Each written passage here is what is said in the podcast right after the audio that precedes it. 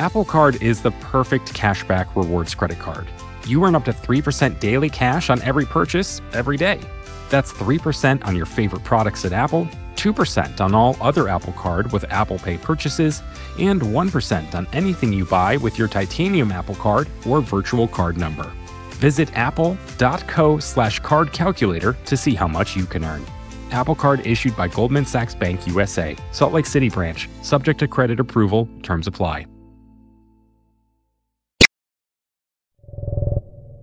There were a lot of stories about questionable science in the news this summer.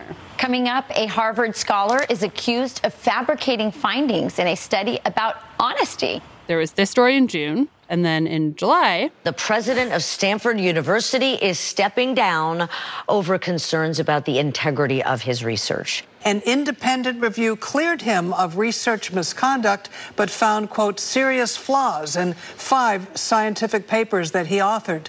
Also in July, the journal Nature published a piece about problems with randomized controlled trials, so the gold standard of scientific research, basically. This one researcher found flawed data in over 40% of the medical trials he'd studied. So, all these stories, in some way, mentioned scientific misconduct, this thing where researchers fudge data, say, or, or misrepresent things. And it made me wonder how common is misconduct in science? So, scientific misconduct is more common than you likely think it is, much more common. This is Stephanie M. Lee. She writes for the Chronicle of Higher Education. And she investigates the problem parts of science, so the fraud and the misconduct. And she says that over the course of her career, she's come across some numbers that paint a picture of this issue. Like one number from, from this blog that catalogs papers that get retracted for problems this blog called Retraction Watch. So, Retraction Watch says that nearly 5,000 retractions are happening every year now. Not all those retractions are done because of fraud, obviously. They're genuine just errors in there, but a lot of them are fraud. To be clear, that's 5,000 out of around 2.5 million papers that are published every year. So, in some ways, that might not seem too bad. But then Stephanie told me some other reasons to suspect that more fraud might be out there. There was a 2009 survey, for example, where researchers asked scientists about their research practices. And they asked specifically whether scientists had ever messed with their data in some way. About 2% admitted to have fabricated, falsified, or modified data at least once, which is not good. It's kind of bad. Like, if that scales up from this small survey, 2% of scientists is a lot of scientists, like tens of thousands of scientists. And even if scientists in the survey didn't admit to actually falsifying data, up to a third admitted doing other questionable research practices that were not making up numbers per se, but are in a, in a gray area of research practices that are frowned upon, though maybe not explicitly forbidden.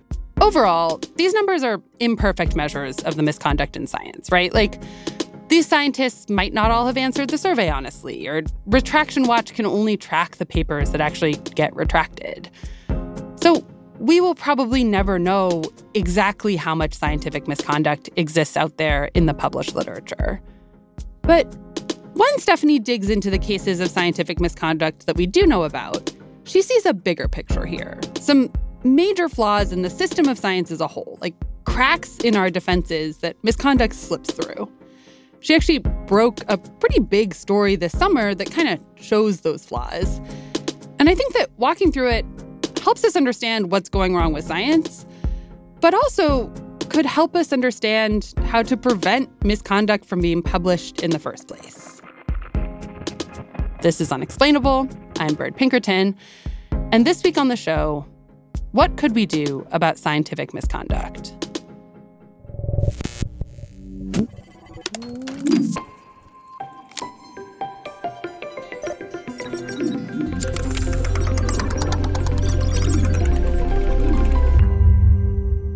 Should I start by introducing the paper? Our story starts with a paper, a paper published in 2012 that got a lot of coverage at the time. Francesca Gino, a professor at Harvard Business School, says we are signing forms in the wrong place. Using mock tax returns, she tested whether a small change in the form's layout moving the signature line from the bottom to the top might produce a big change in people's behavior. It did. That's it. Instead of signing at the bottom, we should sign at the top. It's that simple. This 2012 paper actually featured three studies run by a bunch of different co authors from prestigious schools, but they all boiled down to kind of one conclusion. Signing at the top of a form rather than at the bottom of the form would lead to more honest reporting throughout the form. An important thing to know about this paper is that it went through the sort of normal scientific checks. So, specifically, it went through peer review, which is where other scientists in the field look over a paper. They kind of like look through a draft to make sure it adds new information to the field. They check the study design to make sure that's sound. They look for problems in the logic of the study, right? Stuff the author might have forgotten to address. And they don't usually look at like the raw data or, or check the statistics or, or redo experiments, but the process can still take several weeks. So this is the the vetting that this paper went through and then after peer review it was published in a reputable place. The proceedings of the National Academy of Sciences, which is considered to be a very prestigious journal. A recent article from the New Yorker actually shows that there were a few questions about drafts of the paper, but there was no obvious reason for journalists not to cover this finding or for people not to trust it. And so people took the results seriously. The company that I buy my renter's insurance from brought one of the co authors on as a consultant to tell them how to reduce fraud in their forms. Governments got interested. A government in Canada reportedly spent thousands of dollars trying to change its tax forms. It seemed like an example of science going pretty well, right? Like a, a research finding making a difference in the world, getting cited hundreds of times. Except it turns out that this paper was actually pretty flawed. The wheels on the proverbial bus start to fall off in 2020. So by 2020, there had been a couple of attempts to replicate the findings of the study, basically, people trying to see if they could get the same results again. Those attempts failed. And then the original co authors tried to replicate the paper, and this new attempt also failed. They couldn't recreate the result, which does happen. Papers don't replicate all the time for reasons that don't have anything to do with deliberate fraud. There are many other reasons why a paper doesn't replicate. But this failed replication did catch some people's attention because it came with some extra information. In addition to posting their failed replication report, they also posted the original data from the studies when they were done back in 2012. When you read a paper, you can't always access the raw data that the scientists were working with. Even peer reviewers don't always have access to the raw data. Instead, a reader will see the results in like some tables and figures of data that have already been analyzed in, in some way. But after this failed replication, the original data was available for anyone to see. And that data eventually came to the attention of a group called Data Colada. Data Colada's three business school professors, Leif Nelson at UC Berkeley, Joe Simmons at the University of Pennsylvania, and Uri Simonsohn at ESADE Business School in Spain. These guys are kind of like vigilante data sleuths. Since 2013, they have run this blog with a weird punny name, Data Colada, and they dig into the data of papers looking for problems, basically evidence of flawed analysis or, or even fraud. They basically look for results or statistical analyses that seem anomalous and they take whatever data is public or provided by the author and then they analyze it according to what they see fit. So, when the authors of the 2012 paper sort of made their data public for the replication process, the Data Colada team decided to analyze it much more closely than peer reviewers normally would. They basically did like a CSI Excel on one part of the paper. And when Data Colada looked at the data in the study, they found some weird stuff. Half of the data was in one font in the Excel spreadsheet, and the other half the data was in another font. That seemed fishy, like maybe some data had been added at a different time. But then the data itself was also weird. Like when they plotted it out on a graph, the data Colada folks thought it looked more like it had been generated by a random number generator than actually collected from people, because it didn't look like the standard bell shape that you would expect from this sort of data with a lot of people in the middle and then fewer people at the extremes. All in all, their post suggested that there was a serious problem with this study, that some of the data in it might have been fabricated or doctored in some way. So in 2021, they published their concerns about this one experiment. That revelation got out into the news, so you had articles with headlines like An influential study of dishonesty was dishonest. And Is this psychology's most ironic research fraud? But Data Colada, they did not stop there. Over the next several years, they continued to examine this paper and also started looking at other research done by one of the paper's co authors. So, this is Francesca Gino, the Harvard Business School professor. They wound up looking at four studies, all co authored by Dr. Gino, and these were all peer reviewed, all in good journals, but they found issues with the data in all of them, evidence that they could have been tampered with. And they told Harvard about their concerns in the fall of 2021. The folks at Harvard did their own review. They wrote up a report that was over a thousand pages long, and they found evidence of doctored data and reached out to the journals that had published these studies. So at this point, all four have been retracted. And they also put Dr. Gino on administrative leave, which means that she was stripped of a salary, her research role there of, of teaching at Harvard, and it was effective immediately as of mid June. Harvard Business School declined to comment on the situation, and Dr. Gino did not respond to my emails asking for her side of the story. But she is suing Harvard and Data Colada for defamation and gender discrimination, and she's asking for $25 million. She says, and I'll just read from her website there is one thing I know for sure. I did not commit academic fraud. I did not manipulate data to produce a particular result. I did not falsify data to bolster any result. I did not commit the offense I am accused of, period. Gino outlines a few defenses on her website. She argues that Harvard didn't follow its usual processes in investigating her and that Data Colada didn't give her an opportunity to respond to their concerns.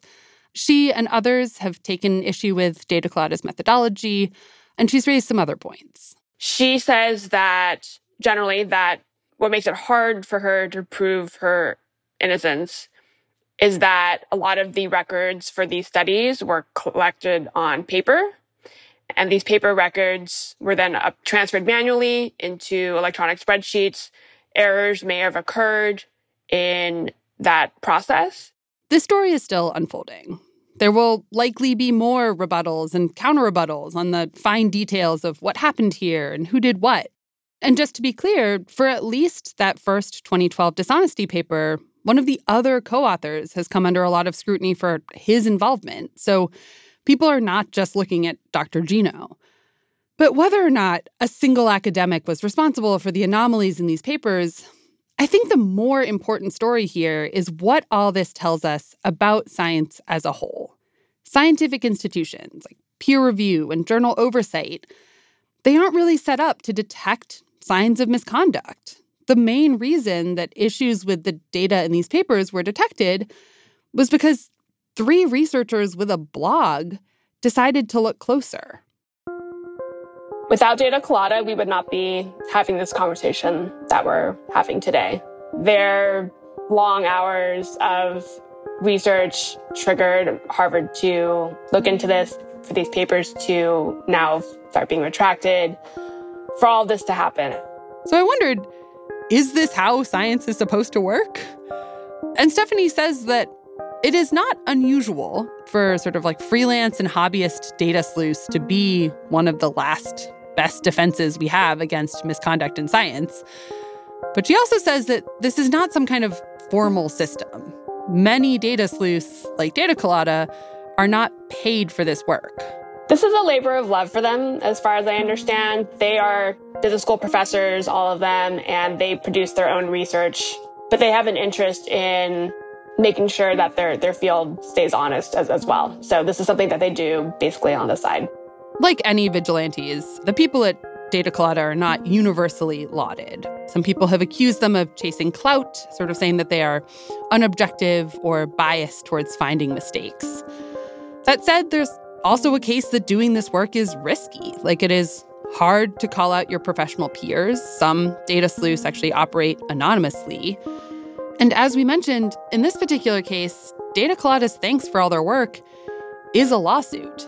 The lawyers they've spoken to estimate that their defense could cost anywhere between 50,000 and 600,000, depending on how far the lawsuit gets. And their employers have so far only agreed to pay part of the legal fees. This whole story made me wonder one, why people put themselves at risk for science in this way. And two, is there a better way to look for misconduct in science? Data Colada wouldn't speak with us, but after the break, we do speak with another data sleuth about why she does this and also about how the system ought to change.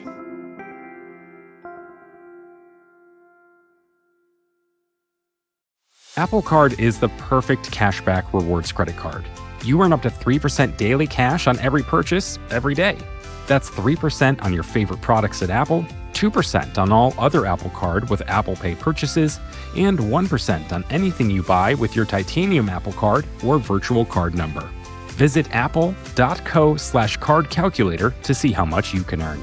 Apple Card issued by Goldman Sachs Bank USA, Salt Lake City branch, subject to credit approval, terms apply. Support for this podcast comes from Constant Contact. If you're a business owner, you already know that it's really, really hard to cut through the noise of everyday life. If you want to connect with your customers, you need to break through the noise. You need Constant Contact. Constant Contact is a marketing platform that makes it easy to reach new audiences, grow your customer list, and connect over email, text, social media, and more. Whether you're a marketing guru or just learning the ropes, Constant Contact offers writing assistance tools and automation features that make it simple to say the right thing at the right time. So get going and start growing your business today with a free trial at constantcontact.com. Just go to constantcontact.com right now. Constant Contact, helping the small stand tall. ConstantContact.com.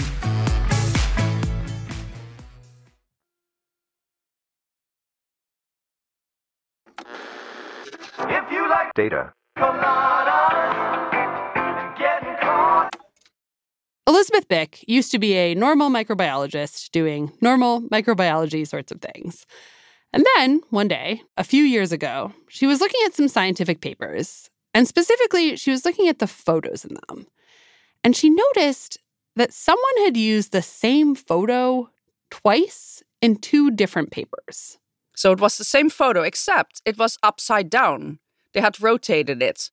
And in biology papers, photos aren't just like illustrations, right? They can be part of the results of an experiment. So they can show cells doing things, for example, or, or blots that indicate the presence of proteins in a tissue. And scientists use these photos to draw conclusions that can have important consequences if the photos are in a paper about diseases, say, or, or like the write up of a drug trial. It's not normal to just kind of copy paste a photo and use it as the result for two different experiments.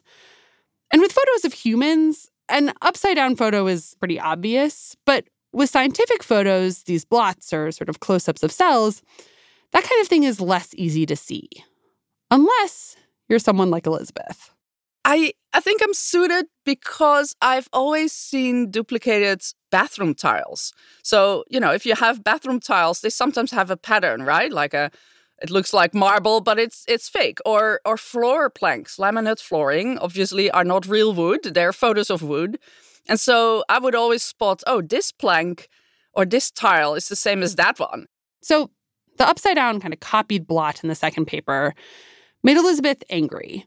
After that first anger or um, being upset, I sort of got used to the idea. I just wanted to know how often does this happen? Can we publish this in a scientific way? So she took her ability to spot patterns and duplications and she used it to do a systematic review of all the relevant images in a bunch of journals.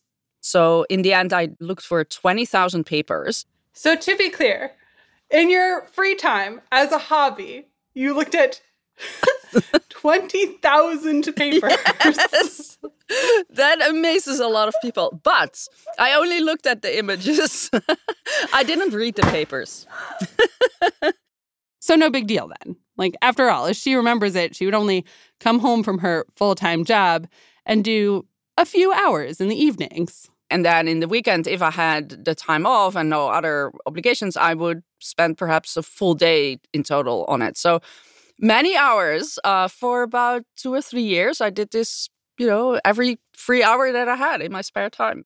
If you're asking yourself why anyone would do this, Elizabeth says that in order to get a sense of the scale of the issue and in order to get people to acknowledge it, she had to be this thorough. I felt like I'm seeing this problem, but I need to write this as a scientific paper because if I just start, you know, yelling, this is a problem, who is going to believe me? It needs to be done in a scientific way. I need to have some idea of how many papers, what is the percentage of these papers. So she did this enormous research project. She got two other people, editors in chiefs of, of journals, to back up her findings. And they wrote a paper with the results that was published in 2016. And I found that 4% of those papers, 4% of those 20,000, contained those duplications. For the less mathematically inclined, that's 800 of about 20,000 papers. So 800 papers that had images with duplications or photoshopping of some kind.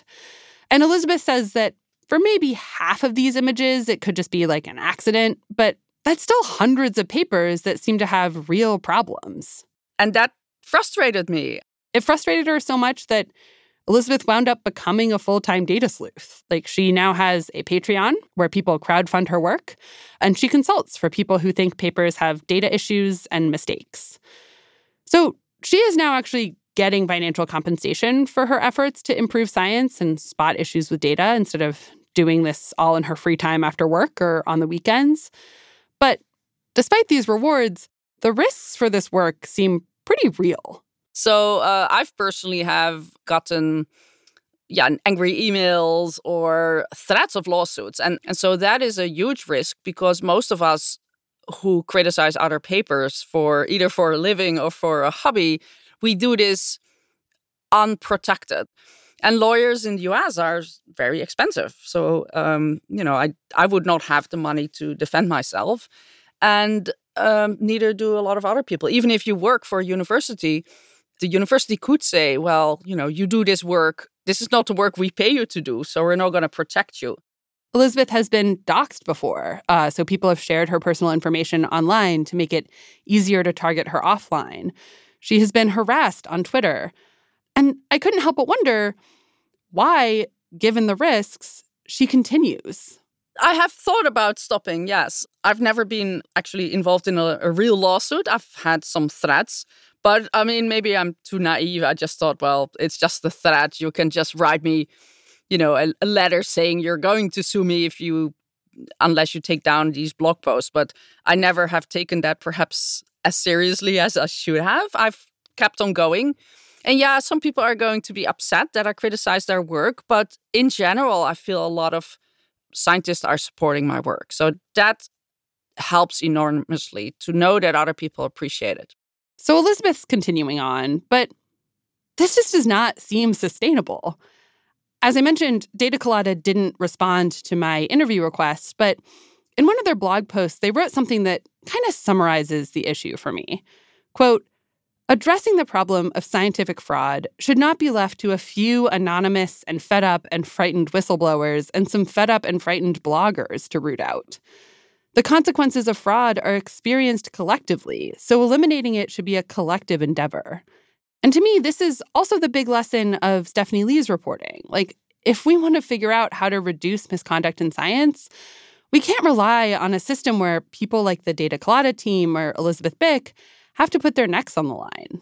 The ecosystem of science on its face seems to be set up in a way where there's multiple checks and balances right? To make sure that things like this don't happen, uh, or they ha- they happen, you know, much less than they, they they should. But when you examine each of those pieces and the incentives within each one, you start to see that the system is actually largely not incentivized to root out misconduct and, and fraud. So, what are the problems with the system that we have? Well, let's start with peer review. This is the system we mentioned before, where papers get sent out to other people in the field.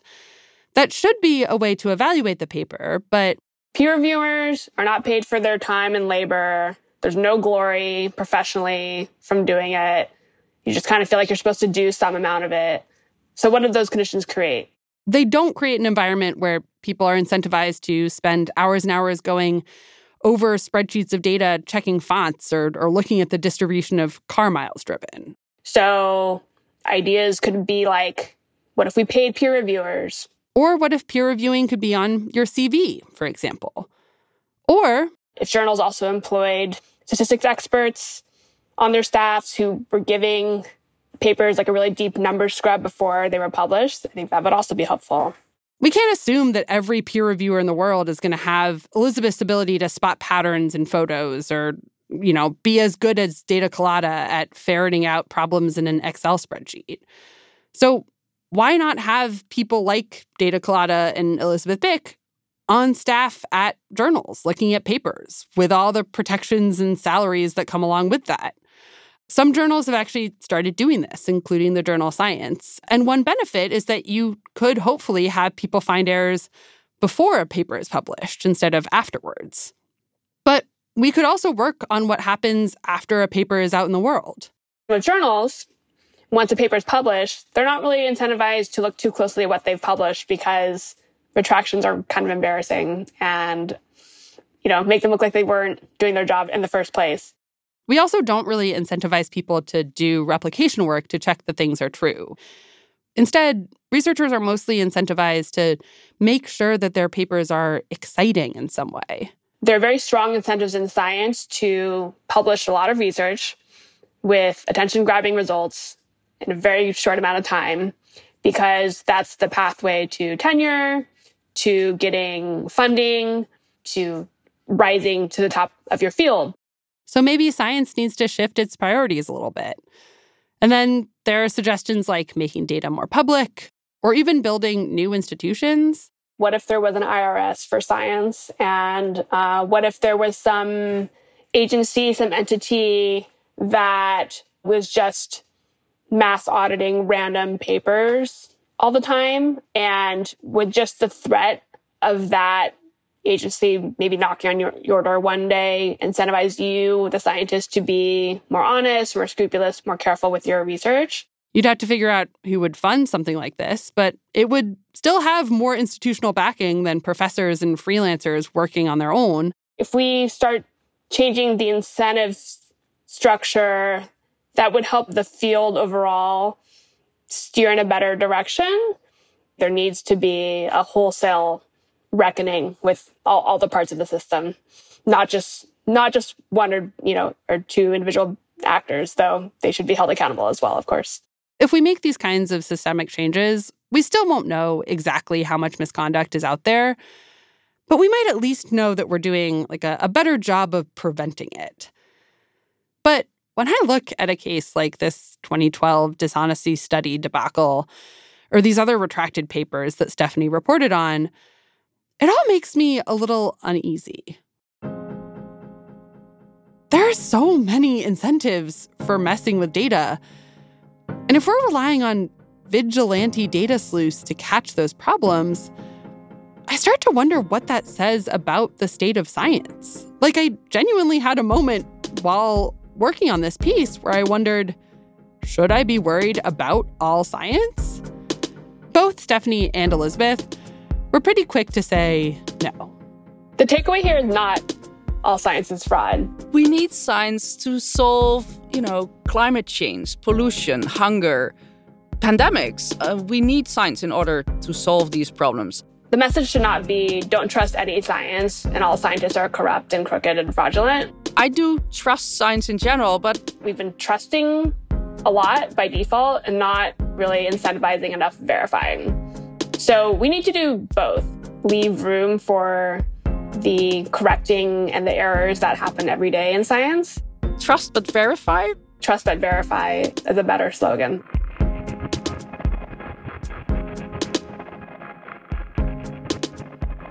Stephanie M. Lee is a senior reporter for the Chronicle of Higher Education. She wrote this story, and you can find her ongoing coverage over at the Chronicle of Higher Ed. I highly recommend it. Also, a note Data Colada was first tipped off by a researcher named Zoe Ziani. who then worked with the Data Colada team. So you can read more about her involvement and the whole process on her blog. Uh, we'll link to it in the transcript. Kelsey Piper also has some great pieces on Vox.com about this. Look up Is It Defamation to point out scientific research fraud to read more. And just in general, there's been a lot of in depth reporting from various outlets on this subject if you want to read more. So, Planet Money has a good piece, uh, The New Yorker and The New York Times both have pieces. This episode was produced by me, Byrd, and by Brian Resnick. Brian edited the piece along with Meradith Hoddinott, who also runs our show. Noam Hassenfeld did the music, Christian Ayala did the mixing and the sound design. Serena Solin checked the facts, and truly, I cannot shout out Serena Solin enough. Fact checking is kind of a thankless task, so here's just an extra thanks for you, Serena. And finally, Mandy Nguyen is coming into the office more, which makes me really happy. Special thanks to Jillian Robbins for her help as well. This podcast and all of Vox is free, in part because of gifts from our readers and listeners. Uh, you can go to vox.com slash give to give today if you would like to. And if you want to bring me endless joy, please leave us a review or write us an email with your thoughts or questions. We're at unexplainable at vox.com. And really, I can't emphasize enough how much I love hearing from you all. Unexplainable is part of the Vox Media Podcast Network, and we'll be back next week.